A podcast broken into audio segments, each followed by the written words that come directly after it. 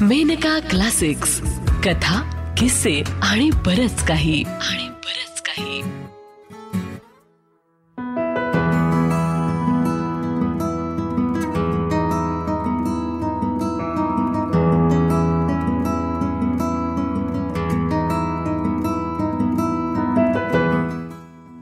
कथा अत्तर. लेखक प्रवीण दवणे. वाचन पुष्कर बोरकर. स्वतःबाबत मी जास्तच परखडे. इतर जण जेव्हा माझ्या कौतुकाचा उत्सव करत असतात तेव्हा मी आतून माझ्या कलाकृतीतील उणीवांच्या शोधात दमला असतो. हे कौतुक कोणा दुसऱ्याच चाललंय माझा याच्याशी काही संबंधच नाही इतका मी अलिप्त असतो. पण कशी कोण जाणे ही अलिप्तता ढळावी असंच आजचं भाषण झालं. कुठलं अमृताचं बोट माझ्या वाणीला आज बिलगलं होतं कोण जाणे? पण गंधर्व रंगमंदिरातील श्रोतेच नव्हेत तर भिंती आणि खुर्च्या देखील वाह वाह असं करताय त्याचा अनुभव मी घेत होतो. मंद प्रकाशातून श्रोत्यांच्या चमकणाऱ्या बाहुल्यांमधून ओसंडणारी दाद टाळ्यांची फुलं होऊन माझ्या पायाशी पडत होती. त्या फुलात मी भरून गेलो होतो. कधी हशांची इंद्रधनुष्य तर कधी टाळ्यांचा धुवाधार पाऊस. मध्ये लालित्याची हिरवीगार मखमल. असा सुरेख शब्दानुभव उमलत होता. अखेर भाषण संपलं. केव्हा तरी संपणारच होतं ते. माझ्या पद्धतीप्रमाणे अगदी अगदी अनपेक्षित समारोप करून मी खाली बसतानाच सार श्रोतृचित्र दचकून हल्ल्याचा भास मला झाला. आणि पुढच्या क्षणी पाच पन्नास तरुण तरुणी उडी मारून रंगमंचावर आल्या. आणि कौतुकाची निरंजन करून डोळ्यात आजीजी आणून प्लीज स्वाक्षरी. याचा गोंधळ सुरू झाला. संयोजक मदतीला धावून आले तरीही गर्दी कोणाला आवरेना. खुर्चीवरून मी कलंडतोय का काय अशी परिस्थिती झाली. वह्यांवर वह्या आदळत होत्या. स्वाक्षरी करणंच शक्य नव्हतं. काहींच्या वह्यांवर राजस तर काहींच्या वह्यांवर इनामदार असं नाव दुफळी होऊन लिहिलं जायचं. सही घेतानाही वाह इनामदार आजचा सूर म्हणजे काही आवरच. इतक्या कोवळ्या वयात एवढा व्यासंग? दोन तास पाणी न पिता. रिअली ग्रेट ज्याची उत्तरं द्यायची नसतात असे कौतुक प्रश्न आणि उद्गारांनी मी खरंच बुजून गेलो होतो. संयोजक आता पुरेकारा इनामदार हे लोक थांबणार नाहीत म्हणून मला खेचून नेत होते. पण चाहत्यांना केवळ एका एक इंची सहीसाठी नाराज करणं माझ्या स्वभावात बसणारं नव्हतं. गर्दी ओसरू लागली तसं माझं लक्ष वेधलं या गर्दीहून दूर विंगेला टेकून उभ्या असलेल्या एका तरुणीनं. केव्हाची उभी असावी ती? त्या झुंबडीत बिचारीला शिरून सही घेता येत नसावी. मधूनच सही देतानाच मी तिच्याकडे या देतो मी सही या आशयानं पाहिलं पण बहुधा तिला ते कळलं नसावं. उगीच ती पाठमोरी वळल्यासारखी वाटली. अखेर शेवटची सही देऊन घामाघूम होऊन संयोजकांबरोबर मी निघालो. ती तिथेच थांबली होती एकटीच. अपेक्षेप्रमाणे ती पुढे झाली. संयोजक मला जपण्याच्या नादात खेकसले. प्लीज आता इनामदार आता कोणालाही सही देणार नाहीत. ताडकन ती म्हणाली. त्यांची सही नकोय मला. मी चपापलोच. त्याही क्षणी माझ्या उमललेल्या अहंकारावर ठिणगी पडली. एक मिनिट मी संयोजकांना म्हटलं. हा बोला. कोणीतरी हाक मारली म्हणून संयोजक पुढे गेले. मी सहीसाठी नाही थांबले. पण तुम्ही पुष्कळ वेळ उभ्या आहात. होय पण सहीसाठी नाही. ती पुन्हा पुन्हा मला डिवचत होती. लवकर बोला हो मला वेळ नाहीये. इतकंच सांगायला आले तुमच्या सगळ्या कथा मी वाचते. काही आवडतात म्हणून न आवडणारेही वाचते. पण आजचं तुमचं भाषण भाषण कसलं? गद्य कविताच. मी शेवटच्या श्वासापर्यंत विसरणार नाही. Oh thanks. अनेकांनी दाद दिली तुम्हाला. पण रागावणार नसाल तर माझी मनपूर्वक दाद म्हणून. काय हे? हे अत्तर. तिने फाया माझ्या मनगटावर अलगद लावला आणि उरलेल्या प्रकाशमिश्रित काळोखात ती रंगमंचाच्या पायऱ्या उतरून निघूनही गेली. मनगट नाकाला लावून त्या अपूर्व गंधात मी बुडून गेलो. चला आता तरी. संयोजक संयमाने खेकसलेच. कुणाशीही बोलावं अशी मनस्थिती नव्हती. त्या विलक्षण संमोहक गंधाची वलय नवी नवी होऊन पुन्हा पुन्हा भिडत होती. इतका दमलो होतो की वातानुकूलित लॉजवर येताच मी लगेच पडल्या पडल्या झोपेन हा माझा अंदाजही पार धुळीला मिळाला. जेवतानाही मी गप्प गप्प होतो हे संयोजकांना खटकलेलं असावं. पण मी त्या गंधाचा त्या विलक्षण दाद देणाऱ्या मनाचाच विचार करत होतो हे मी त्यांना कसं सांगू शकत होतो? दिवे मालवले आणि उशीवर रेललो. पण पहाटे जाग यावी तसे डोळे टक्क उघडले. झोप तर दूरच पण एक विलक्षण मधुर अस्वस्थता दरवळत होती. पुन्हा पुन्हा पापण्या मिटून आता दमलात उद्या नव्या गावात बोलायचंय आराम हवा आहे असं स्वतःला बजावित राहिलो. आणि का कोण जाणे मनगट सतत नाकाजवळच यायचं. पुन्हा गंधाचा नवा प्रहर खोलीभर पहाटायचा.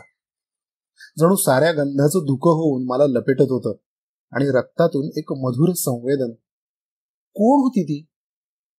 अगदी स्पष्ट म्हणाली सही नकोय मला. काही कथा आवडतात म्हणून. छे! त्या वाक्यांचा मी पुन्हा पुन्हा विचार का करतोय? इतके शेकडो चाहते कौतुकाचा पाऊस बरसून गेले. मग तिच्याच वाक्यांचा विचार का?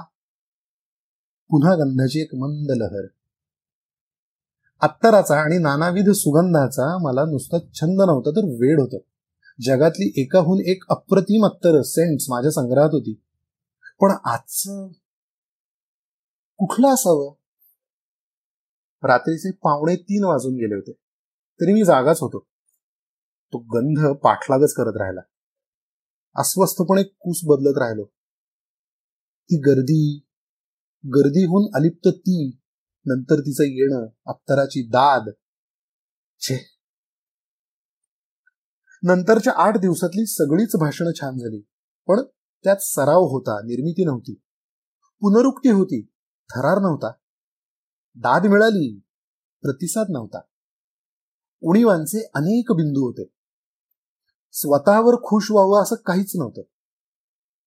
गेल्या आठ दिवसांचं पुनर्मूल्यांकन करीत मन पुन्हा त्याच भोवऱ्यात अडकत असे. कोण होती ती? नंतर असंख्य स्त्री पुरुष आले पण सही नकोय म्हणणारी ती कोण होती? नकळत मनगट नाकाजवळ जाई. गंधाचा मधुर भास जणू नव्याने उतरून येई. इतर कुणालाही येऊ शकला नसता असा उत्कट गंध. हा गंध मला वेळ लावणार. घरात लेखन टेबलाजवळ मी तासन तास कोरे कागद आणि उघड पेन घेऊन बसू लागलो. नव्या लेखनाचे कित्येक आरंभ फाडून टाकू लागलो. सूरच जुळेना. घरातलेही म्हणत काय अबोल अबोल. आल्यापासून चिडचिडा झालाय. कुठं बिनसलंय कोण जाणे? कुठं बिनसलं होतं ते फक्त मलाच माहिती होतं. कोणाला सांगितलं असतं तर त्यांच्या प्रतिक्रिया काय असणार होत्या हे मी जाणून होतो. दिवसांमागून दिवस ढळत होते. दिवस व्यवहारमय होत असे पण रात्र त्या अत्तराचे पंख घेऊन उतरत असे. विस्मरणाऐवजी स्मरण अधिकच गडद होऊ लागलं. आजच्या काळात बघायला दुर्मिळ असे आषाढ कुंतल तिला लाभले होते. सावळ्या रंगाला इतकं तेज क्वचित लाभत असेल. चेहऱ्यावरचा प्राजक्ती ताजेपणा आणि नम्र पण बाणेदार सुसंस्कृत भाषा. संकोच तरीही धीटपणा.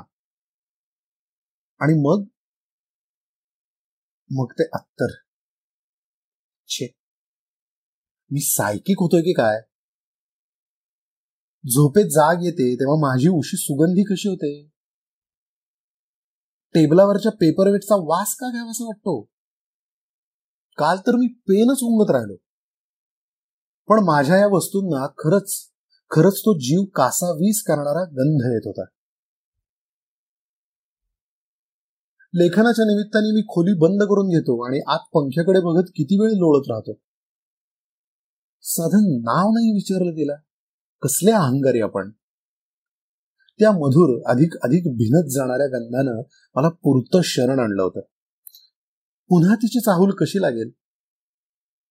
मी स्वतः भेटीन उर्मटपणे काहीही शेरेबाजी केली तरी आवडेल मला. पण तास दोन तास अवधी मिळाला तर त्याहूनही अधिक वेळ बोलायला आवडेल मला. सुंदर स्त्रिया या आधी काय मला भेटल्या नव्हत्या. धीटपणे त्यांनी माझ्या वक्तृत्वातून पुढे सरकून माझ्या व्यक्तिमत्वाची तारीफ केली नव्हती.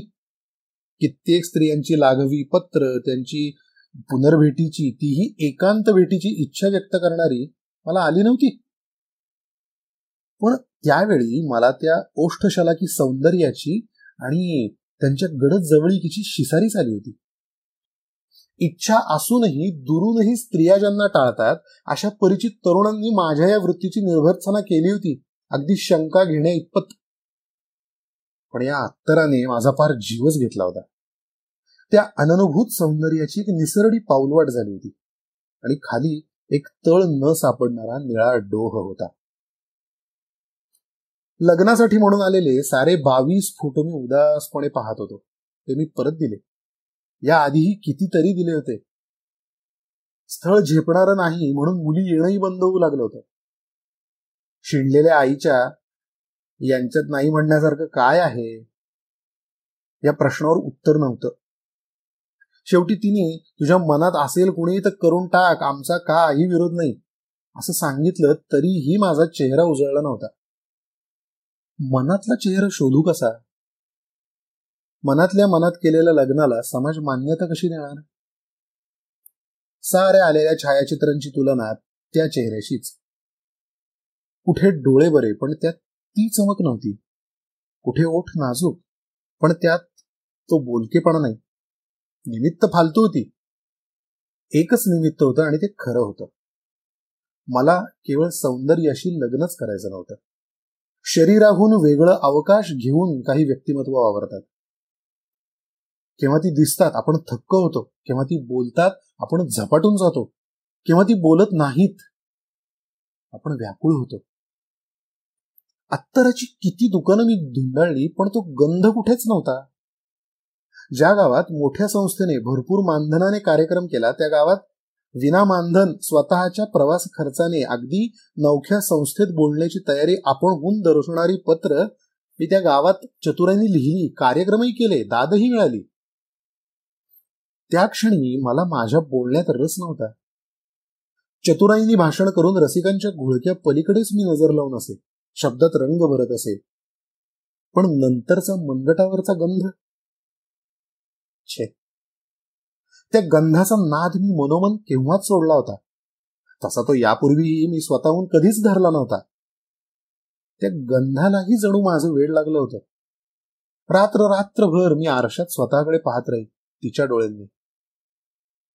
खूप गर्दी पलीकडे पाऊण तास विंगेला टेकून उभी असलेली ती. मग तिचं ते येणं आणि जगावेगळी दाद देऊन जाणं. ज्या माझ्या कलाकृतीने तो गंध माझ्या जीवनाला जडवला होता तो गंधच आता कलाकृतीला उणेपणा आणत होता. त्या गंधाच्या पुनर्भेटीशिवाय मला पूर्णत्व नव्हतं. त्यात तर मला हवं होतं संपूर्ण हवं होतं. नुसता एक फाया. छे. केवळ गंधाचा एक तरल स्पर्श. तर त्या गंधाचं उभं अस्तित्व कसं असेल? माझ्या कल्पनेला गंधाचे पंख फुटत सावळ्या रात्री ते भिरभिरू लागत. त्या गंधाचे अरूप आकार माझ्या रक्तात वाहू लागत. अश्रू होऊन उशी भिजू लागे ते दुःखही सुवासिक होत. तो आनंद माझा नसेल पण ते दुःख माझं होतं. त्या दुःखावर माझं मन जडलं होतं. ती सुगंधी वेदना माझी जन्मोजन्मीची प्रियसी होती. बस. नाव गाव पद प्रतिष्ठा पैसा कशासाठी असतंय सगळं? मरून गेल्यावर कोणाचं काय उरलंय? आत्ताचा आत्ताचा आनंद खरा. माझं हे दुःख हाच माझा आनंद होता. षष्ठाध्य अनेकांची होते पण सोलापूरकरांनी जो सत्कार केला तो अपूर्व होता. हुतात्मा नाट्यगृह गुलाबांच्या पाकळ्यांनी संपूर्ण सजवलं होतं. असंख्य लांबण दिव्यांच्या असंख्य माळा सर्व भिंतींवर सोडल्या होत्या. कारमधून मी उतरलो आणि सोनचाफ्याच्या फुलांच्या पायघड्या फुलांवर पाय पण इलाजच नव्हता. कॅमेऱ्यांच्या विजांनी आणि रसिकांच्या आषाढांनी मी पार भिजून गेलो होतो. महाराष्ट्र रसिकांनी बहरलाय पण सोलापूरचे रसिक वेळ लावतात प्रतिकात्मक रीतीने त्यांनी दिलेली साठ इंची कलात्मक लेखणी पाहून मी रंगमंचावर भान न राहून गदगदलो. आपण कोणीच नसतो. कुणीतरी आपल्यात उतरतं. आपल्याला कुणीतरी करतं. नव्या पुस्तकांची प्रकाशनं झाली जुन्या पुस्तकांच्या नव्या आवृत्त्या प्रकाशित केल्या. जवळजवळ सर्व रसिकांनी त्या विकत घेतल्या. खोटं वाटेल आधीच जाहीर केल्यामुळे प्रत्येकाला पुस्तकावर स्वाक्षरी द्यावी लागली. अडीच पावणे तीन तास नुसत्या स्वाक्षरीतच गेले. कोणी पाया पडत होतं कोणी फुलांचे हार कोणी लँडस्केप मूर्ती पेनसेट्स पाकिट. भेटीच भेटी. इतक्या कुठे ठेवू? शाली तर इतक्या की पुढचे दोनशे नोव्हेंबर उकाड्याचे गेले असते. हस्तांदोलन करून त्या कलत्या वयाला रग लागली होती. संयोजक आले. इनामदार लवकर चला इतर जण जेवणाचे खोळंबलेत. हॉटेल दूर आहे. हा चला निघालोच. वातानुकूलित कार नाट्यगृहाच्या बाहेर उभीच होती. रसिक थोड्या अंतरावरून पण समूहाने आदराने पाहत होते. सगळ्यांना अभिवादन करून मी कारमध्ये बसलो. सगळे बसले याची खातरजमा केली. दार लावू लागलो तेवढ्यात साहेब एक प्रौढसे गृहस्थ केव्हाचे भेटू इच्छित आहेत? एक मिनिट. असं कोणीतरी बोललं. आता खरंच कोणालाच भेटायचे त्राण माझ्यात नव्हते. पण निरोप घेऊन येणारे पुटपुटले ते अंध आहेत ओ. गाडीत वाकूनच ते अंधगृहस्थ पुटपुटले. आभारी आहे मी. वाटलं नव्हतं इतक्या गर्दीत भेट होईल. एक छोट काम होतं. त्यांनी माझा हात विचित्र घट्टपणे पकडून ठेवला. जणू मी निसटून जाणार होतो. हा बोला. माझी पत्नी पंधरा दिवसांपूर्वीच कॅन्सरने वारली. पण जेव्हा तुम्ही भेटाल तेव्हा तुम्हाला द्यायला ही भेट तिनं ठेवली होती. तेवढी कृपया घ्या नाही म्हणू नका. हाताची पकड सोडली आणि एक अत्तराची कुपी त्यांनी हातात ठेवली. दार लागलं. गाडी भरधाव सुरू झाली. कुपी उघडण्यापूर्वीच नुसत्या बंद झाकणाचा गंध मी आवेगाने घेतला. झाकण उघडण्याचा धीर मला कधीच होणार नव्हता.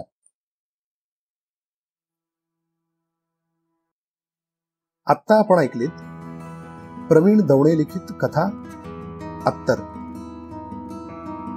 वाचन पुष्कर बोरकर. ही कथा मेनकाच्या एकोणीसशे पंच्याण्णवच्या दिवाळी अंकात प्रथम प्रकाशित झाली होती. मेनका प्रकाशनची ही दोन हजार बावीसची प्रस्तुती आहे.